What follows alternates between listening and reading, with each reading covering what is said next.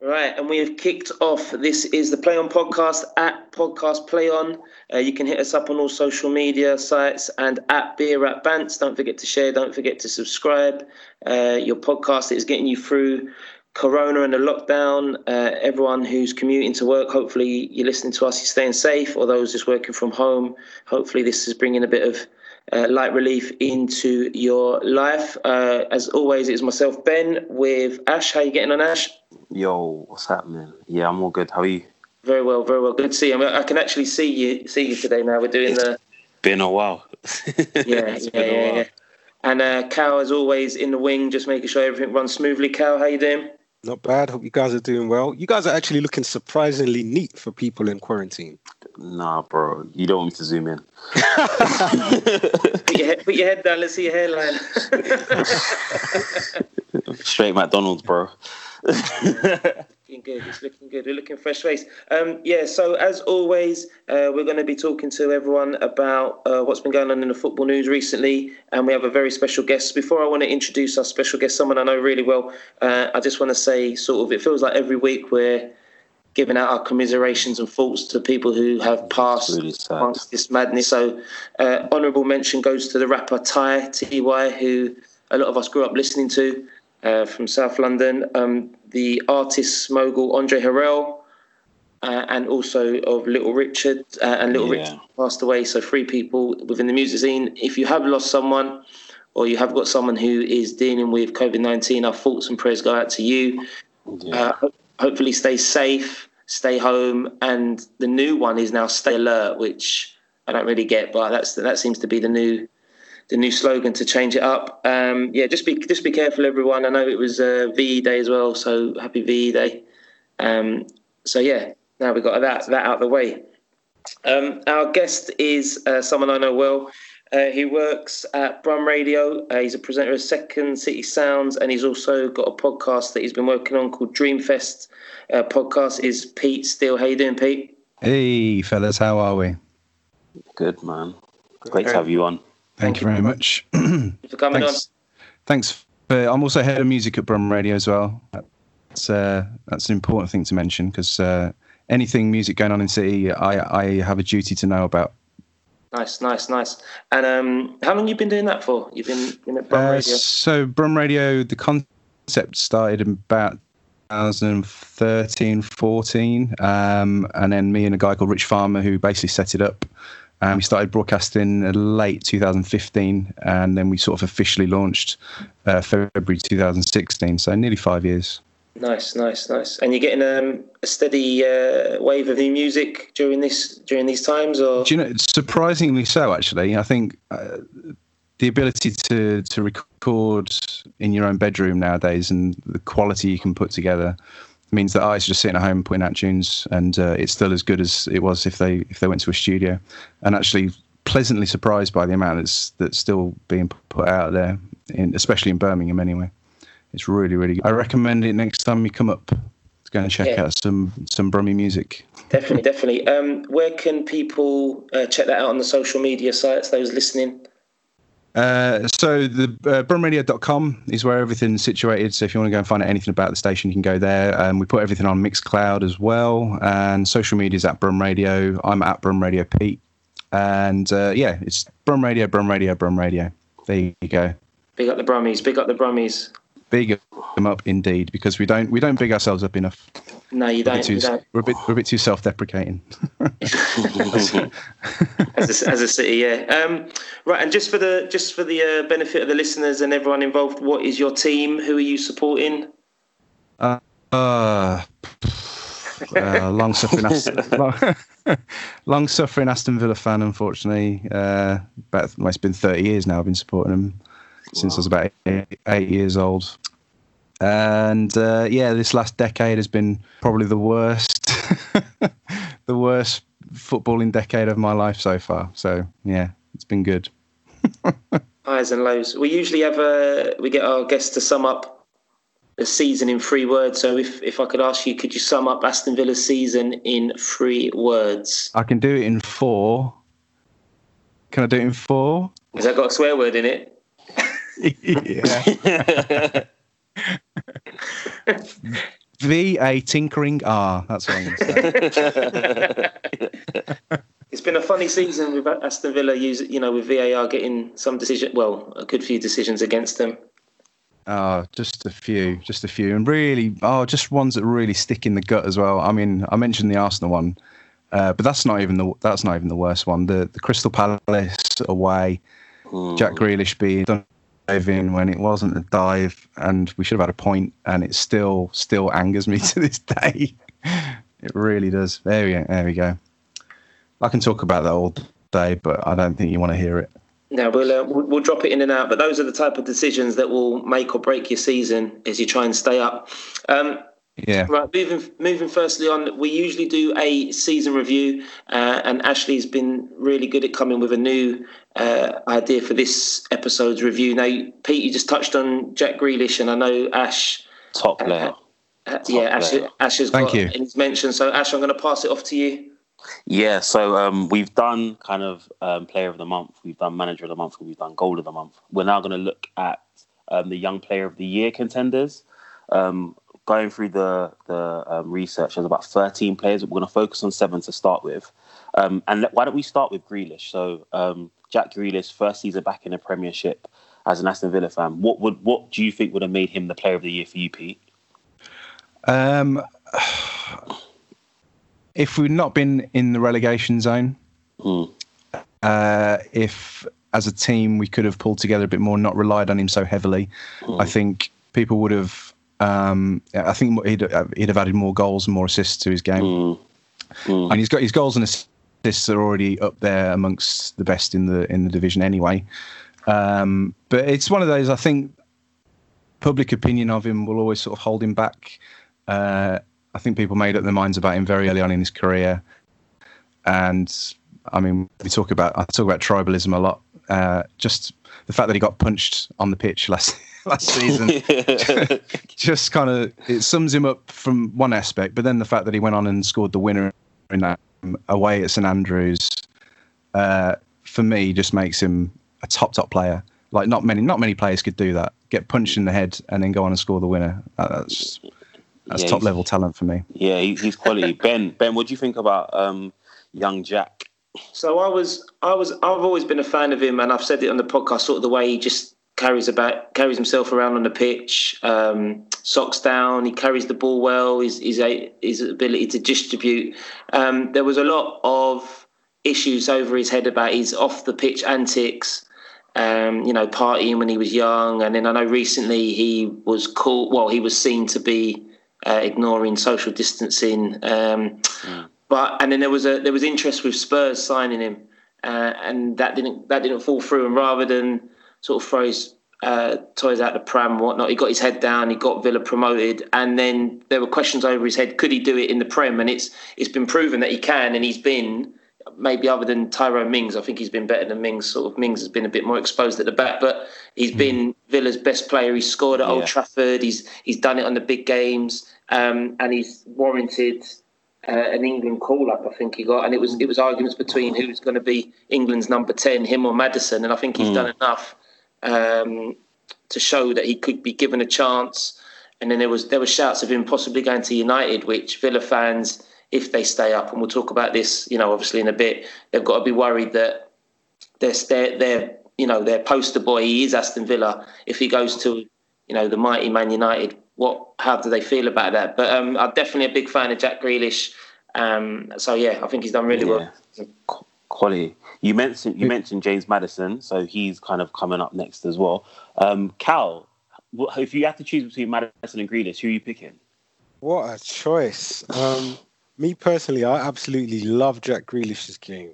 I was watching him before he got promoted into the Premier League with Aston Villa, and I was thinking at the start of the season, he could be one to go out and absolutely smash it this season. If you go back and listen to, I think maybe on our first episode of Play On, that might have been where I was talking about how much I like Jack Grealish. And he's lived up to his potential, man. I really like his game. I like that he can kind of play on the wing, or he can kind of play in behind the striker. I think he could push on and maybe play for a much bigger team. We'll have not much bigger, Cal.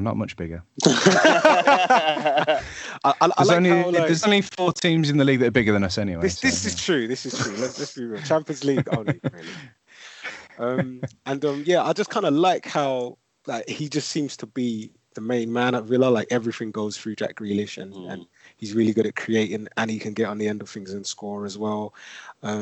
Two decent feet, decent turn of pace, can beat players. He's an exciting player to watch, man. Quality, incredibly. Madison's good, but I don't know. I just like watching Jack Grealish a bit more than I like watching Maddison, and maybe because Maddison's got what I would think are better players around him as well. So it looks like Jack Grealish maybe has to do a bit more in order for him to look so good, you know. Yeah, I think if you put Grealish, if you swap the players around, it'd be really interesting to kind of see. And I think, obviously, that's a big if, but I still think Grealish's level will be really high. Sometimes I think Maddison needs the ball in certain areas to really have an effect on the game. And I've been really impressed. I think at the start of the season, I definitely would have said Maddison over Grealish. But as the season's progressed, I think Grealish has really grown into his role. What are you guys' thoughts about Maddison, Ben first and then Pete? Yeah, I think it's a different type of 10. I think he won't carry the ball and drive as much as Grealish does, who then causes issues, you know, draw defenders in and he can distribute it. And I think he's got a better set piece, though. I'd rather Maddison at free kicks and corners, if I'm honest. It's yet to be seen over penalties, but I definitely think Maddison's got one of the sort of best free kick techniques in the league, and he's really good with players running around him and off him, like Vardy and Harvey Barnes and whatnot. So he's got the assist, he's got the eye there. So Maddison had a wonderful season last year, and then it started off really well this year, and then sort of faded a bit. But I'll take Grealish. Cool, Pete. Yeah. But I can't disagree with any of that, really. I like James Maddison a lot, as Ben mentioned, with his free kick ability. Of course, they're really good mates, James and Jack. And it's interesting what you said about maybe putting Grealish in that Leicester team and how would he flourish? I think he'd absolutely murder it in that team with Tielemans alongside him, and then Vardy up front. And people forget that if people look at goals scored and assists as like the key stats, but one thing people don't look at is the chances created, which is not down to whether, you know, you can create all the chances in the world you like, but if they don't get put away, they don't sort of count almost. But for chances created in the last 3 years, I think Jack Grealish is like in the top in Europe for chances created, and people forget to look at that. And so if you put him in a Leicester team with the amount of chances created, I think Leicester would possibly even win in the league. Yeah, I think that's how good he could be for him. No, that's a really good shout. I know that Maddison's created 75 chances, but I think Grealish has created even more. So they're that kind of second and third favourite. The favourite for the title is actually Trent Alexander-Arnold. So I mean, fair. Pete, do you want to talk about his season so far? I like him a lot. I think people forget he's still only like 19, isn't he? 19, 20, if that. And I think sometimes defensively he gets caught out quite badly, losing the ball in dangerous areas. But going forward, and his delivery and his set piece, he's just he's one of the best in the world at the moment for me. Yeah, attacking, but going back, he's still got work to do going defensively. But going forward, he's one of the best right-sided players in the world. Not just defensively, like he could be an attacking winger, attacking forward, easy. I agree. He is. I mean, it's hard to think of him as sort of a young player because of what he's done for Liverpool in the last few years in the Champions League. Among, you know, that free kick against Barcelona last season, the quick thinking. I remember his free kick when he burst into the scene, and he's just got a phenomenal delivery. Like people saying, one of the best in the world. It'd be interesting. I was speaking to a Liverpool fan about thoughts of maybe moving him into the centre midfield in years to come, just dictating the pace with his passing.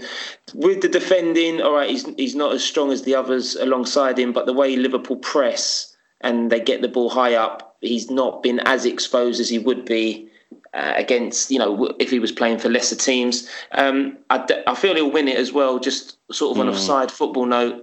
I don't think he can do any wrong at the minute, where Maddison and Grealish were getting bad press yeah, through every little thing they do. I know Maddison was dropped from the England team when he was out, excuse me, or just thought he was a bit too big for his boots. So I know these other things have a part to play, the way media and whatnot perceive players. But he's. I mean, look, he's playing in the best team in the land, best team in Europe.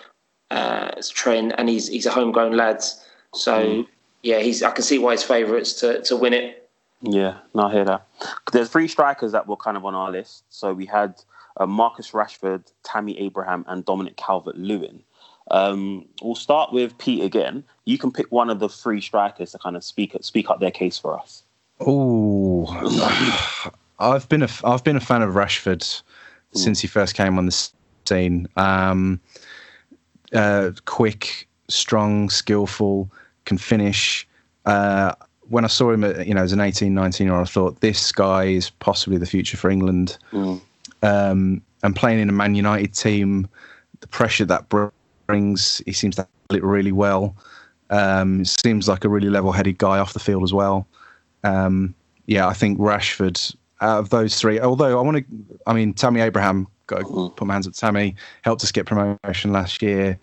Can't that guy will always have a place in the Villa hearts.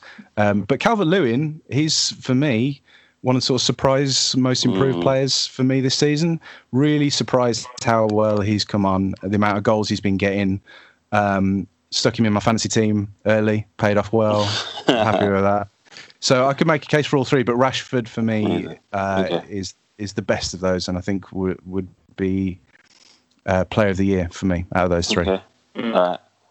I think the other two, so just building on what Pete said, the other two have managed to surprise everyone. Calvert-Lewin had a few other players in front. I mean, he had Moise Kean, was it, that came over from Italy, and he had the other Turkish striker, Cenk Tosun.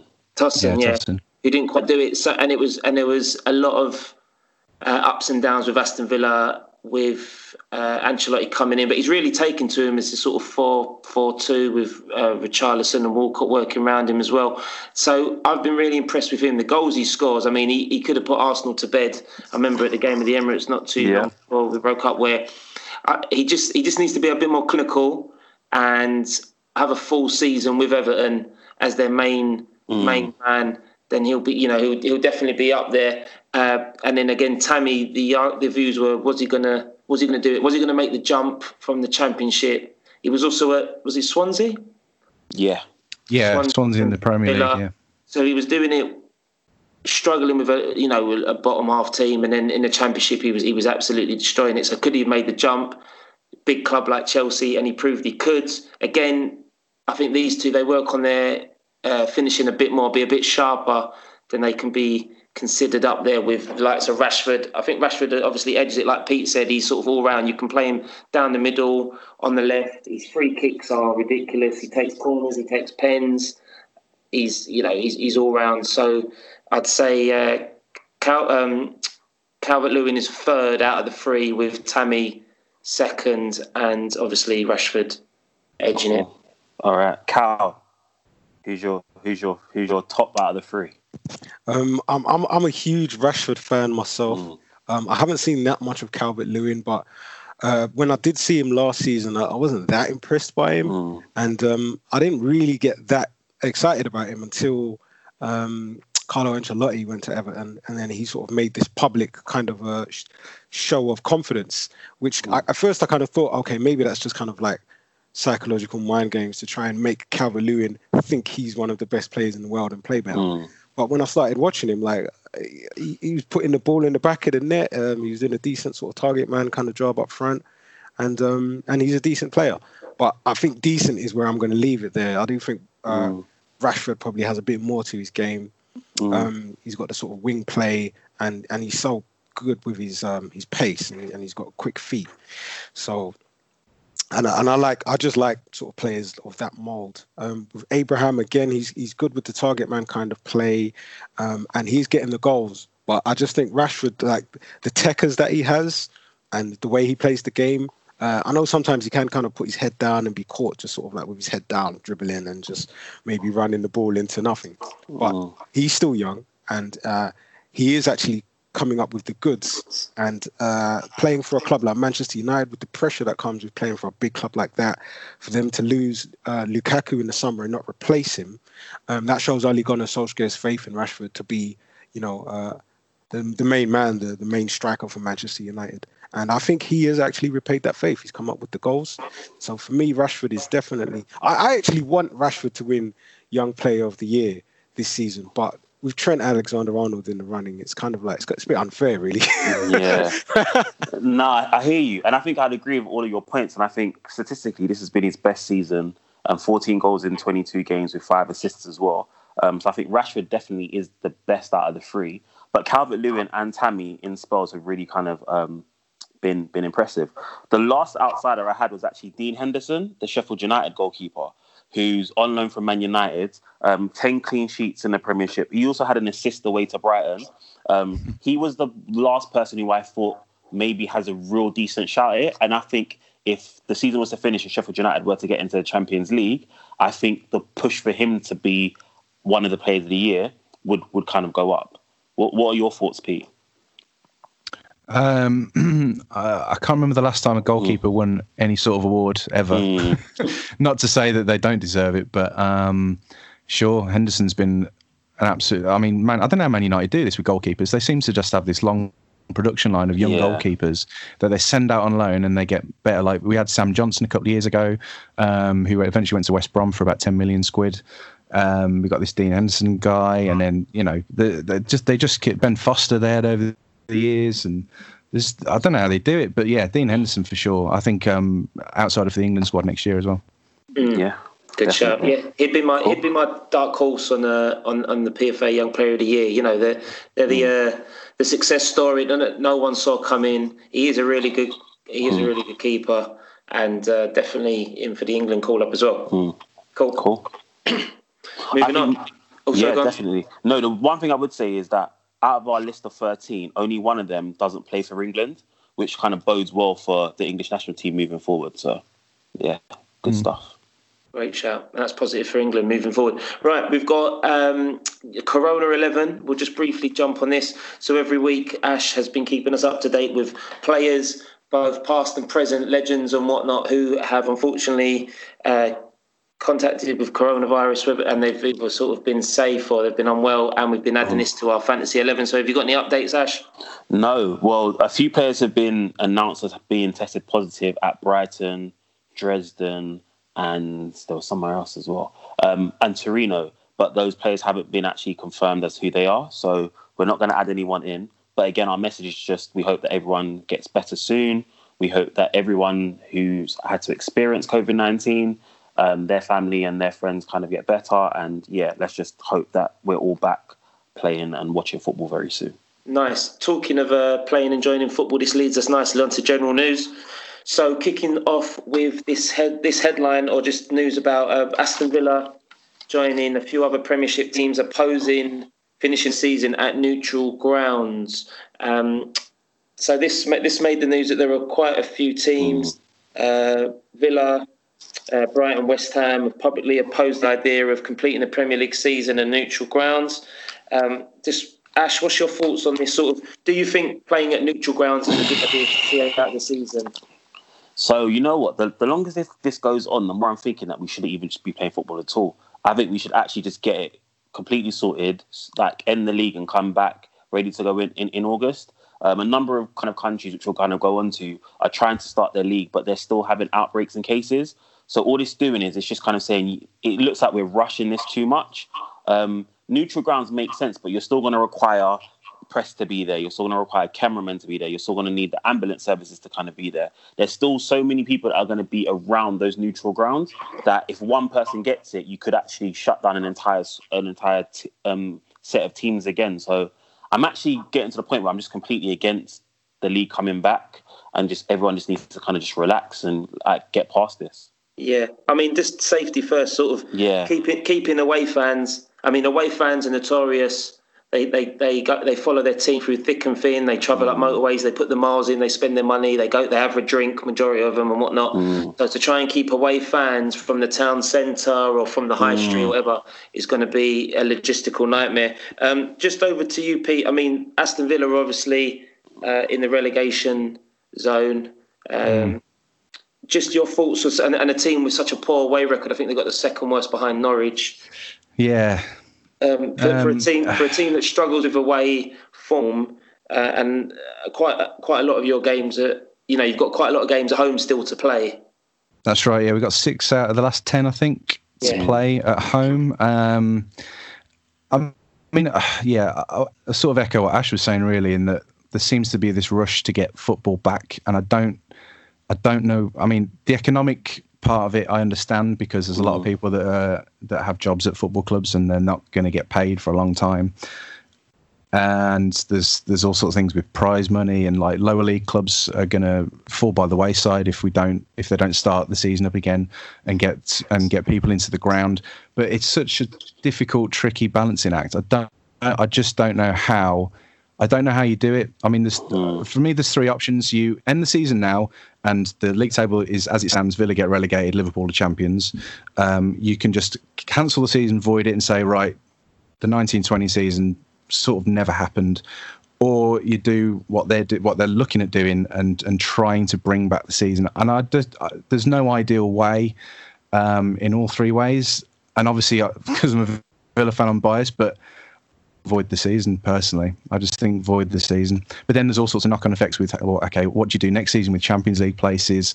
Is it really fair that Liverpool were looking like they're going to win the title but don't get that? But then, and of course, if you just award them the title, or if you say, okay, well, you can play your 2 games that you need to win it, the fans aren't going to be there to enjoy it. There's not going to be any open-top bus parade for them to enjoy. So that what, they're going to celebrate in an empty stadium? It's like, I don't know how much the fans are being... I don't know how much the fans actually want the season to start.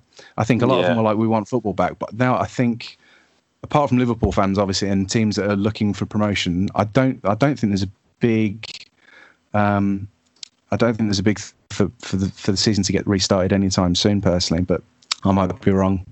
We hope they can resolve it, because it does leave a lot of questions unanswered. So hopefully this gets resorted. I know. There was news, Gary Neville saying that these Premier League teams are blackmailing the Premier League and refusing to take part, because out of the 20 teams or so, I think 14 had agreed, or you only need a majority, a vast majority in order for it to go ahead. So was he saying that the teams are blackmailing the league, or the other way around? Because what I read is that if the teams don't agree to finish the league, then there will be sanctions put on them, and there will be repercussions for them. Yeah. I think it might have been the other way around, but I might be wrong. I don't know. Yeah, no, it is. That's what you were saying, because he's thinking that the Premier League are putting pressure on making this happen, because obviously the Premier League will lose money. And I completely get the economic argument, and you want people to work, and you want those things to happen. But every single time we get closer to a resolution, someone else gets sick, or someone else kind of stops it. And it's actually getting to the point where, like Germany were meant to be back next weekend, but now the Dresden players got sick, so now they may have to delay that restart. If we're not ready to go fully, I don't think we should push it. That's just my view. Agreed. You can't rush these things. I agree. And Stan, I don't know how familiar you guys follow Stan Collymore on Twitter, but he was saying, I mean, he brought up the guy at Montpellier, the junior Samba, who was in a coma from COVID, and said, if you start the season and this is to a player in the Premier League, you're looking at corporal manslaughter. It's, that sounds a drastic thing to say, but it's kind of true. I mean, Sergio Aguero's come out and said he doesn't feel safe playing the game. So at what point do you force players to play a game they don't want to play? There's so many different permutations to this. I haven't actually heard that phrase before, corporate manslaughter. Mm. That sounds very, very serious. So it does, doesn't it? Yeah. Being worked to death. But that's what we could be looking at. Yeah. Yeah, which we don't want. Which we don't want. One league who is, I mean, you actually touched on the Bundesliga, which they they're trying to lead the way, but they've already faced an issue with the Dresden players. But also in South Korea, the K League seems to be going ahead with exclusion of supporters, no handshakes between the players. restriction between talking to the players, between the refs, the coaches. No spitting or blowing up nose. Now, you know, and it's just where do they draw the line? You're it's football without spitting, man. You have a good spit at football match. It's spitting crazy. Sliding it. Yeah. So it's just, I don't know how they're going to be able to do this, because it's a contact game. You know, you're not going to be able to give your opponent 2 meters social distance out of the respect, and then could you imagine? Yeah. Well, some players can't get near other players. You know, but there's been social distancing between certain teams for years. We won't mention any names, and I'm sure Pete will have a mention of the Blues social distancing of the league. But just, I mean, it's you can't, you know, play the game with a mask on, but then you won't be able to breathe properly. Yeah, you're breathing, and it's just a farce, really. So I don't know how they're gonna deal with that. Thoughts on the KT? I personally think cancel the season and start football again for the Euros next year. That's my proposal. Nice. So moving on, we've got just in some transfer news. We've got Sane with Manchester City. You know, such an exciting player. Won the PFA Young Player of the Year or so, was it last year? Yeah, not a year before, 17-18. Before. Phenomenal player. Was dropped by Germany for the World Cup, or didn't make it. Unbelievable decision. Unbelievable. I don't know if it's down to attitude.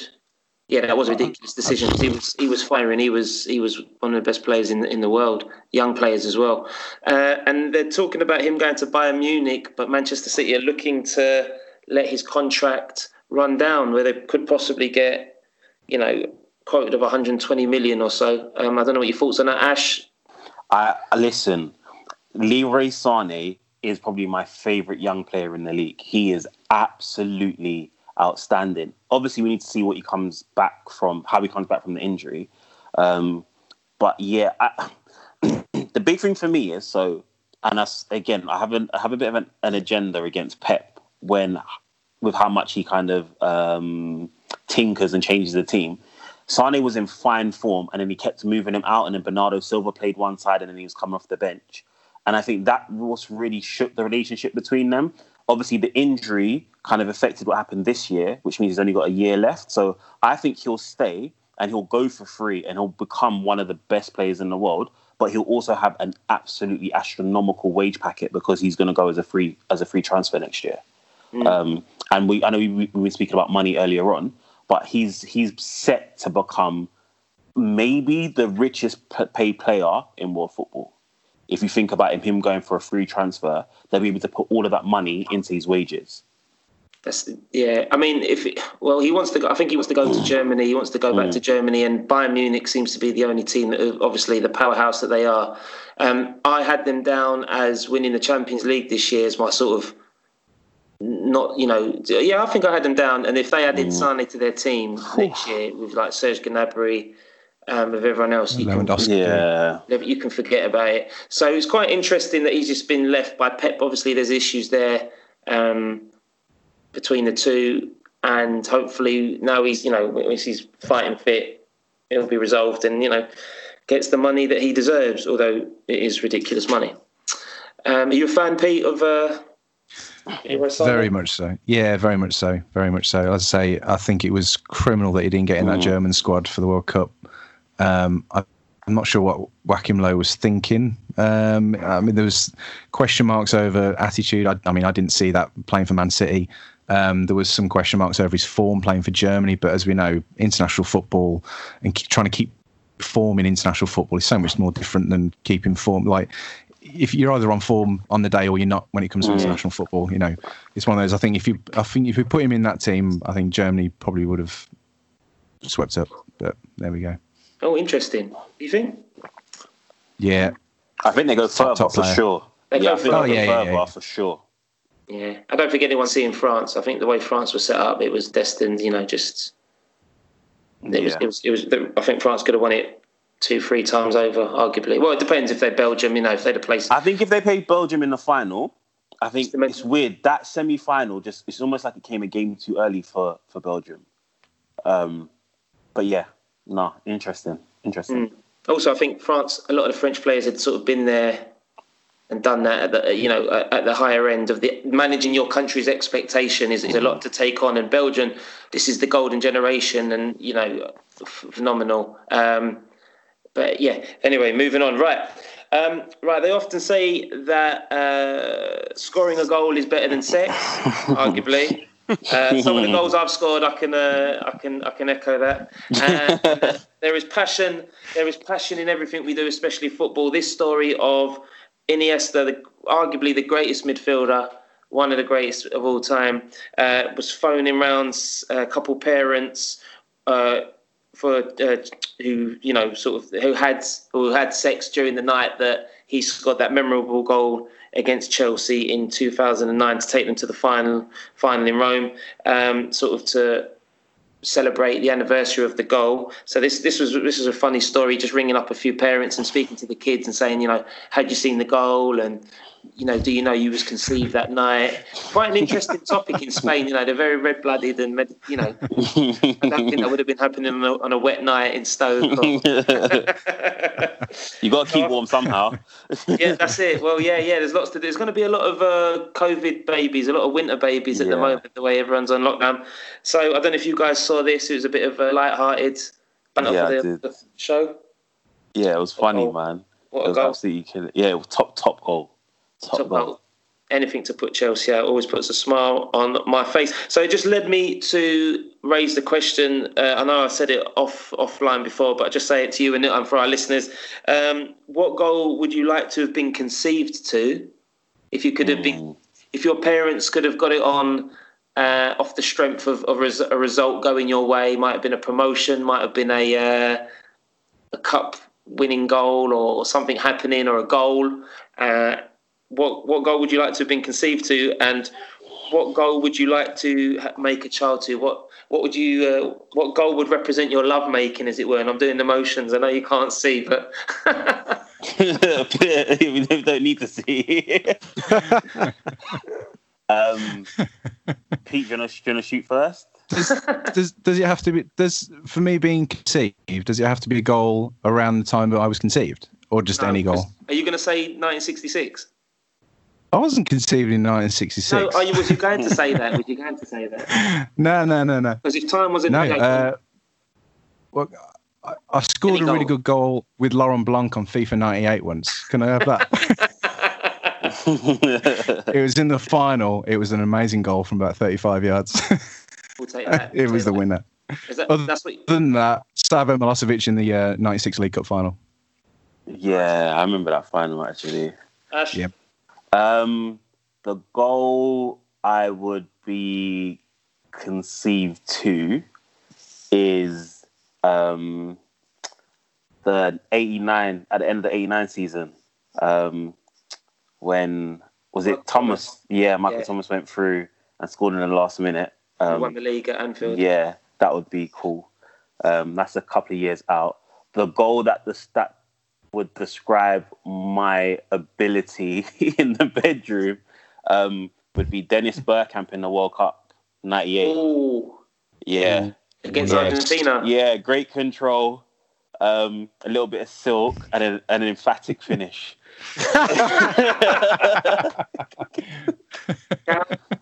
Sums me up. I'm not sure on the exact year, but I'm going with Roberto Carlos, the La Tournoise. Oh, 97. Oh, yeah. 97. Wow. What a goal to be conceived to that would be. Just kind of making me with a lovely little bit of class, you know? that's what I'd like to think. There's a lot of bend on that. What are you saying, Cal? Sorry, Cal. Swerve. I meant to say swerve. Yeah, let's just say it was made with a different type of technique, right? Nice. And if you could make it, so you're just saying that goal, okay? So I'm gonna go with a goal being conceived to. I'm gonna love was in the air. Euro '96. It's coming home.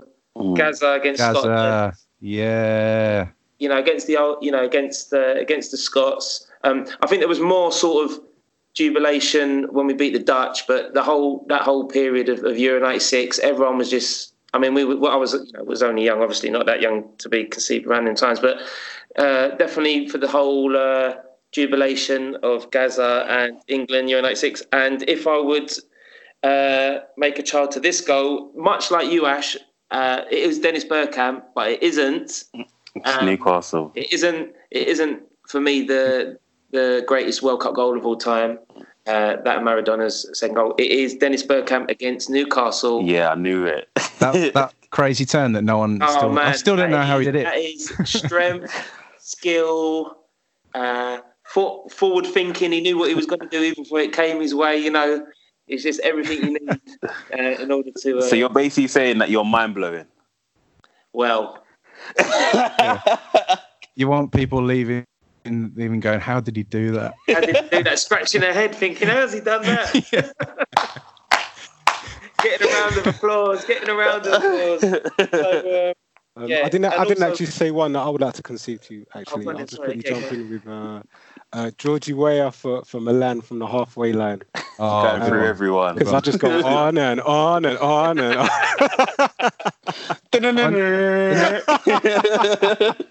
In that case, I want to change my answer to Matt Letizia against Newcastle. Oh, where he's lobbing it over people. He's all over the place, left people on their backs, and then sort of fumbled it into the net. That'll be me. Oh. Average finish. Great build-up. A bit all over the place, but an average finish.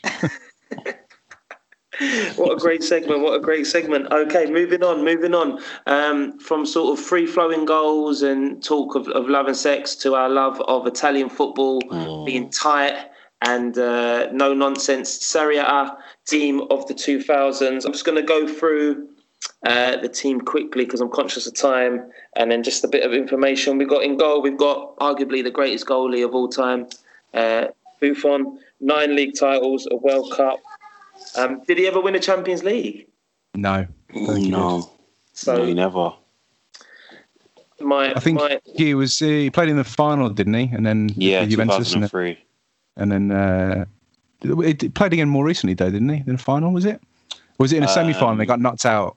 No, he played in the final in 2015 against Barcelona. That sounds about right. Yeah. So yeah, that's so Buffon in goal. We've got Cafu on the right. 3 straight World Cups, most capped Brazilian league titles and Champions League. I know we're all fan of Cafu as a defender and as an attacker. We've got Nesta, my personal favourite. What a centre back! 3 league titles, World Cup, 2 Champions Leagues. Decorated. Very decorated. And then we've got the only defender to win a Ballon d'Or, Cannavaro. Maldini. That's that guy right there. On the left, though, as I keep saying, because I know actually we've had him as the centre mid defence and as a left back. I think he'd be player of any decade, really. Greatest left back of all time, you could argue. Just what was interesting, just as I went through this Serie A team, is, I know it sounds a bit silly, but how many are Italian? Which just goes to show about the league during that time. I know in the Premier League and in Spain, it'd be, I mean, maybe Spain you'd have a lot more because you've got, you know, Barcelona, where football that influenced the Spanish national team. But how many English players would get into a Premier League team of the decade? Yeah, true. Could be interesting. In front of the back four, we've got De Rossi, Mr. Roma, or Mr. Yellow Card. Absolute nutter. We've got behind Di Baggio, we got my favourite Italian, Pirlo. Just this. If you're talking sort of fluidity and just amazing touch and just controlling the pace, calmness, did really well in big competitions. And then we've got our Brazilian Kaká. One of the best assists I've ever seen in the 2005. My gosh, what a goal. What a goal. And they actually made the Champions League final twice then, didn't they? Because they beat Liverpool and lost to in 2007. Yeah. So Champions League winner, Ballon d'Or winner, and just phenomenal Brazilian player. Great burst of pace as well, ridiculously fast. You wouldn't usually think about it.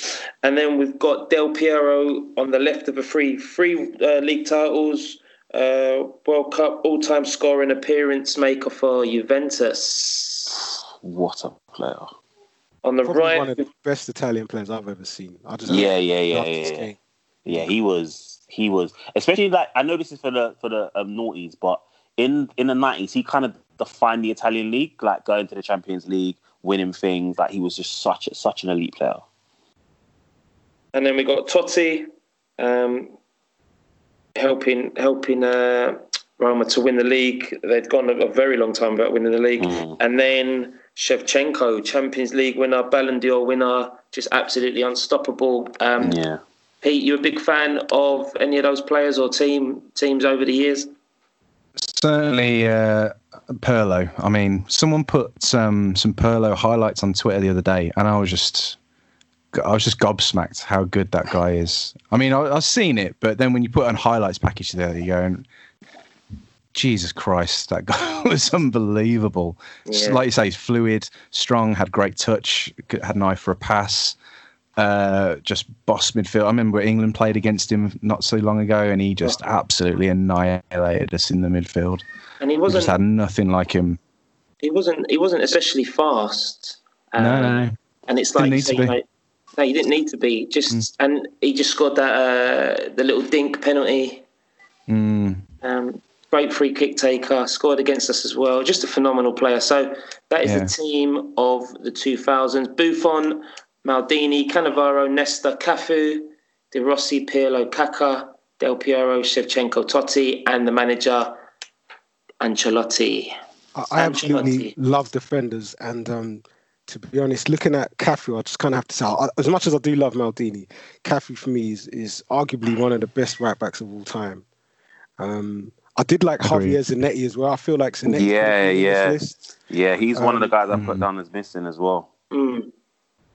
But the two of them, they're just absolutely incredible. Cafu's engine, like he was up and down the pitch like nobody's business till late in his 30s. He's just, I'd never actually seen an athlete like that before until I saw Cafu. I didn't know that the human body could actually cover so many miles on the pitch. He was just up and down. Amazing player. Yeah, well, you've got to be special to get to 3 World Cups. There you go. Over the years. Nice. Okay, as we move swiftly on, going from a team of the decade to where are they now? Premier League's best young players of 2009, 2010, a decade later. Where are they now? Now, this team is sort of a who's who of missed opportunity, you might say, or, you know, one or two players we've really pushed on, one player in particular. So I'll just go through, and then Ash and Pete, we can just talk about these. We got and unfortunately there's 4 Arsenal players in there. And everyone flopped. Which says a lot. Which says a lot about sort of that time at Arsenal, the faith that Wenger had for some of these players. Right, we've got Vito Minone in goal. Vito Minone sort of disappeared. He went to Hull and then sold to Sunderland in 2013. Recently lost his place. Eventually lost his place to Reading, and then he ended up in Denmark. Not great. I don't think he was. I never really thought he was that good anyway, to be honest. No, like, I wouldn't have ever put him in a team of the decade for young players. But hey ho. Raphael, they were twins, weren't they? Was there? Fabio was the other one. Yeah. Raphael was the better twin. Yeah. So he was a regular for Man United, and he took over from Gary Neville and John O'Shea. But then sort of never really went on. We spoke about sort of world-class Brazilian defender in Cafu. This is the opposite here with Raphael. It's a big boots to fill, though, to be fair. Let's be fair to him. Now, this is an interesting one. Phil Jones was viewed as, the next England captain. He was coming from Blackburn. United signed him. I know Arsenal were interested, and I was really hopeful that they'd get him at the time. and he's had a bit of a fall from grace. He gets a bit of a hard time, does Phil Jones? I think he gets a bit of an unfair hard time from people. He looks a bit clumsy, but I mean, I remember seeing when he came through for Blackburn, he's playing in midfield at the time, and he looked absolutely dominant. I thought this kid's going to go somewhere, and obviously Ferguson saw the upside of it, of signing him, and he did. And then obviously Fergie left, and he's just sort of, I don't know, muddled his way through the rest of his career, really. Yeah, injuries. It's a bit of a shame. Yeah. There's that classic meme of him sort of is it the ball to the face or staggering to the floor? He's headering the ball while lying on the floor, isn't he? Yeah. Is it someone going through on goal and he just flicks it with his head while on the floor? I mean, that's great defending, but people seem to take the mick out of him for it. I don't know. I feel a bit sorry for him. Yeah, another defender who I feel is really good, and after leaving Man United sort of floated around and he went to West Brom, has had another lease of life recently, but Johnny Evans, and there was a lot of, he was a free agent and a lot of talks were Arsenal getting him again, but yeah, I feel someone who's really good. Yeah, I think he's really good. Yeah, it's a tough time. So yeah, Johnny Evans I feel is still doing okay. We've got Emiliano Insua. Yeah. Is it Insua? Liverpool Brazilian, sort of never, the fact I can't pronounce him, I don't even know who he is. Left back, he should have got left back. Sorry. During the dark days of Roy Hodgson with Liverpool, not much to say there. Here we go. Now, someone who I had a lot of time for but didn't really kick on was Danielson. Nah, I didn't like him. Danielson. Yeah, I didn't like him. I think he's pointless. I don't know, man. He was quite neat and he kept the ball ticking over, but I don't know. Maybe I was blinded by the black. I think he was like an old school kind of a player, and the sort of modern football had kind of moved past him.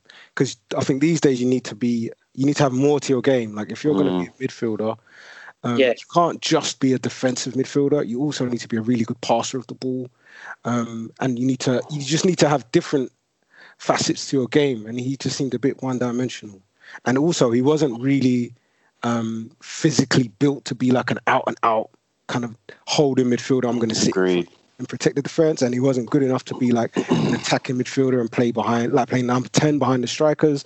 So it was kind of like, as you're saying, it's kind of like, what's the point of this guy? What is he really good at doing? And he was about the same build as Makalele, but didn't have the tenacity, didn't have the drive, didn't have the positional awareness. Yeah, he just was such a nothing player that you kind of keep in your squad. You play him for Carling Cup games. But we were starting him for a number of games, and I just thought he was a complete nothing player. I do think there were games when he did play outstanding football, and he did show his potential to be someone who could link up play, play 1-2s and transition from defence into midfield very well. But yeah, apart from that, nothing.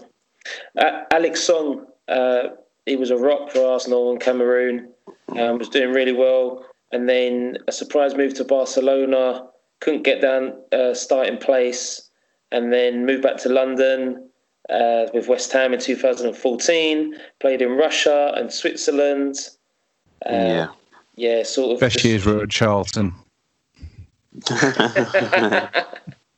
He was a beast for Arsenal. He's a good player. I liked him. I really liked him. Moving on, Mario Fellaini sort of seems to pop up. He popped up last night on Match of the Day, scoring for Everton. Went to the World Cup. Martinez really likes him. Bit of a funny player. You sort of would want to put him on 10, 20 minutes to go, clearing the ball and sort of getting knock-ons. We've got right wing Lee Chong-Yong from Bolton. He was actually really good. He was really, really good, but then got like some really nasty injuries. I liked him. I liked him a lot. We're going to save the best till last. So this is, I could take the piss and say who I'm next and say, but and the forward was Nicholas Bentner, the guy who had some sort of god complex, who thought he was better than everyone. He was just thought he was better than he was, and just ridiculous. So shockingly bad. I think that's Birmingham City's fault. He was all right. I had to get a dig in there somewhere. Now I got two of my best friends are Blues fans, and they lord over Bentner when he was there on loan. They're saying he was one of the best strikers that's in there for a long, long time. So yeah, if he's got a god complex, it's because of the Blue Noses. He's currently not at a club, as well as Danielson and Alexander Song. So three Arsenal boys currently free agents, and then obviously the last player and the person who's gone on to do the best thing since leaving Spurs, which most players do, is Gareth Bale. Never heard of him. You could say won them the Champions League, 2 years when he scored against Atletico, and then the overhead volley against Liverpool. Strangely left to rot on the sideline by Zidane, and not really liked by the Madrid fans because he's like Mr. Golf. He loves golf. He's got a life outside of football. Strange that someone so good and that has won you things and scored some amazing goals in the Copa del Rey as well. Do you remember that goal? We ran sort of off the pitch and came round. Man, it's phenomenal. Yeah. Phenomenal player. So he's obviously gone on to sort of great things. Sums up our players of the decade. Where are they now? Gareth Bale, phenomenal. Yeah. Phenomenal. Right. Gareth Bale's career has been absolutely outstanding, hasn't it? And do you think he's got one big move left in him? Like, do you think he could go to maybe Italian league or play for Milan or something like that? I think he can come back. How old is he now? 30. I think he can come back to the Prem and still do something. I really do. Where will he go, though? United, you could only really see dealing with sort of fitting him in and the salary. He wouldn't fit in City's team, I don't think. Liverpool, no way. We'd take him if we could afford him, but he wouldn't want to come to us. He could go back to Spurs. He could go back to Spurs. Nah, what's the point? You can't go down. You sort of got to go. But anywhere is down from Real Madrid. Yeah. All right. True. Well, maybe he could go to Juventus and link up with his countryman Aaron Ramsey and his former clubmate Cristiano Ronaldo. Not a bad shot. They got Dybala. They got Dybala on that side. So I've heard talk of them selling Dybala though. Ooh, blaming. All speculation, but we don't do speculation in play on. We only deal with made up stats. And we blag it right. I'm just conscious of time, so I'm going to fly through this. Heung-min Son has gone on military, has done his sort of military service. I don't know what you guys think about this. It's worked out for him because I think he would have had to have done it either in the summer or during a season. So the fact that COVID's happened, it's benefited him and Spurs. But yeah, happy. I think he was like in the top 5 out of 127 candidates. So yeah, it's decent for him. Yeah, him. I like him. 157, I think it is. Yeah, 157. So yeah, according to this article we've got in Sky Sports here, he actually finished with a perfect record in shooting, which I think is quite an achievement. Some people might think, he's an athlete, so you expect him to finish in the top 5 out of 157 people. But to actually, get his rifle out and hit that target and be the top boy shooter, maybe you could have an outstanding career in the military as well as being an outstanding footballer. Must be weird being sort of the most high-profile footballer in your country and in the continent, and then having to do your service. It's got to be really humbling, and it's an interesting one. But he seems level-headed. He's always got a smile in his face. For me, he's Spurs' best player. For me, he's one of the best in the world. So yeah, fair play to him, and well done on winning more medals while being with the army than he has done with Spurs. So we got hats off to the South Korean military for actually giving him a medal that he deserves, because he was never going to get one with the Yids, was he? We'll definitely send that to the last two guests that we had on. They'll enjoy that one. Look in there, he's wearing his camouflage kit, and he's a phenomenal player. So makes me think which players you'd like to go to war with: Roy Keane, Vieira, Julian Dix, Paul McGrath. He'd be too pissed. Yeah, but he's also God. So you want God on your side. Yeah. When you go to war. Well said. Right. I think there's any more other notes from Cal. I'm conscious of the time. We've gone into extra time. No goal, no golden goal, no silver goal. I wanted to touch on quickly about Sordell and Rossignol joining the Inclusion Advisory Board at the PFA, which I think is a really positive story, because a lot of the time when we hear about sort of race relations in football. It's quite negative, isn't it? But this is a real positive story that, you know, there's two former black footballers that have been put onto an advisory board at the PFA, so the Professional Footballers Association. So this is literally, you know, people talk about systemic racism and social, institutionalized racism. And this is an institution bringing black people in to influence how they inform policy in the future. And I think that's just so positive. And I think the PFA are leading the way for organizations with a move like this. Well done to the PFA. Yeah, I think for change to be felt externally, it needs to start internally. So this is a good first step. Let's see what happens from it. Definitely, definitely. A lovely positive note to end with on today's show. Right.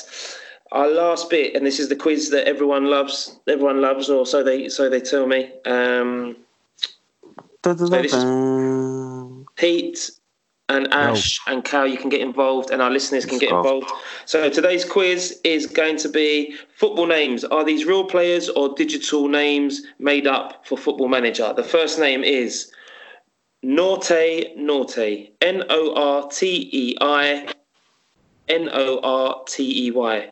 Nortey. Nortey. Real or fake? Or sort of real or computer game? Real. Nortey. Real? Correct. Naughty. Yeah.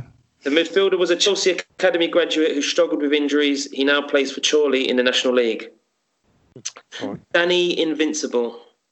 Oh, true. Real. That's real. Fake. Played for Swindon, didn't he? Is it Swindon?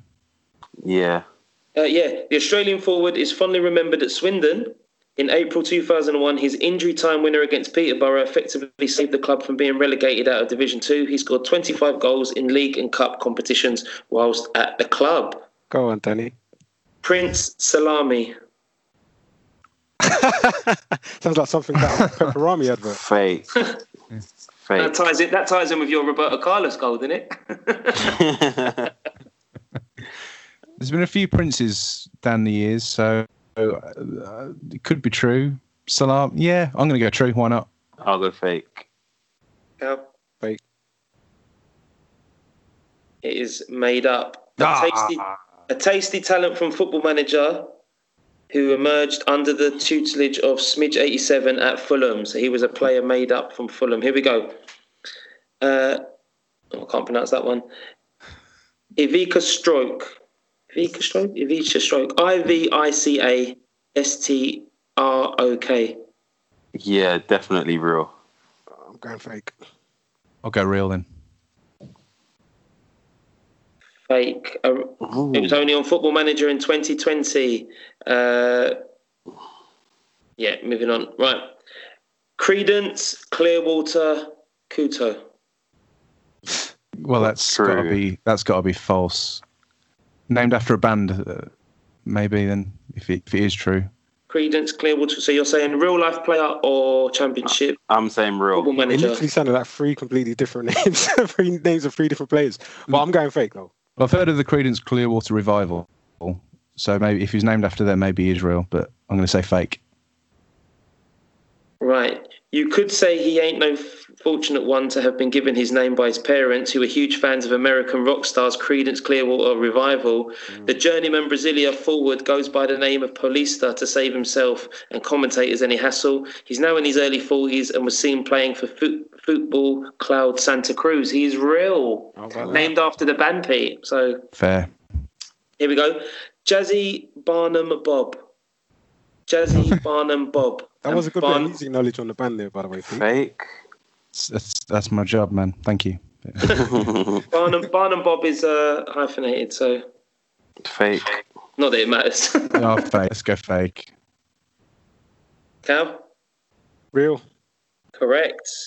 24-year-old sounds like he should be a tricky playmaker, but in fact he's a hard-working right-back at Wrexham. Go on. Showcat Shackelford. Is it a real player or Football Manager player? Showcat Shackelford. Fake. I'm going to fake. Yeah, go on, it's fake. Correct. A 17-year-old target man who broke through at Luton while Banasio. At Banasio was Football Manager. I don't know. Right, Mark De Man. Mark De Man. That sounds real. Yeah. Sounds Dutch, doesn't it? Mark De Man. Mark. Yeah, let's go real. Real. A former Belgium international who is still playing in his late 30s. A defensive midfielder, he's always done as his name says and stuck tight to opponent. He is real. Right, last two. Innocent Bachelor and Danger Fourpence. Wow. I think Innocent is real and I think the other one's fake. Yeah, Innocent sounds like a Nigerian kind of name. Yeah, it sounds like a Nigerian left back. And I'm so they're both true, sorry. Both true. What was the other one, Ben? Innocent Bachelor and Danger Fourpence. So first one real, second one fake. Innocent Bachelor is made up for Football Manager. Oh, wow. South African who was born in 2124 and just signed a new contract at Liverpool. And Danger Fourpence is real. It's a brilliant name and belongs to a defender who played at Caps United FC in Zimbabwe and was last seen turning out for Kiglon FC. So that concludes our podcast quiz of footballers' names from reality or from Football Manager. You all did really well considering the circumstances of my pronunciation was like Paul Merson on a piss up. Pete, we want to thank you. We want to thank you for coming on and dedicating your Sunday to us as an Aston Villa fan. No problem, man. I've really enjoyed it. Thank you very much for having me. Thank you. Amazing. Thank you so much. Yeah, and you can check out Pete and everything he does at Brum Radio Pete. Is that right? Yeah, Brum Radio Pete on Twitter and brumradio.com for the station.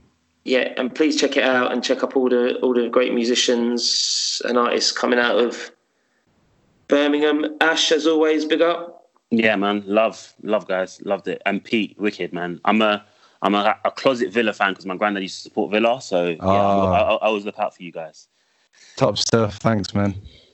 Closet Arsenal fan. You are now. I am now. I thought you were going to say closet something else there. I was thinking, is your wife? No. Right. Big up, Cal. Shout out, Cal. Big up. Lovely bit of bromance there between Ash and Pete. I am not a closet Villa fan, but really appreciative of you coming down. Really appreciate you coming down. And I'm definitely looking forward to trolling you on social media if the season kicks off and if Villa lose a game or something. Yeah, I'm used to it. Don't worry. Right, signing out. Troll away. Signing out. It is at Podcast Play On, at Beer at Bants is the umbrella. All the great stuff that we're doing. Don't forget to subscribe, share. Weekly podcasts of Beer Up and Banner, and then the other week is the football podcast. Thank you for listening. Make sure you subscribe and have a good week and stay safe. Yeah, see you later. Peace. Thanks, Pete. No worries.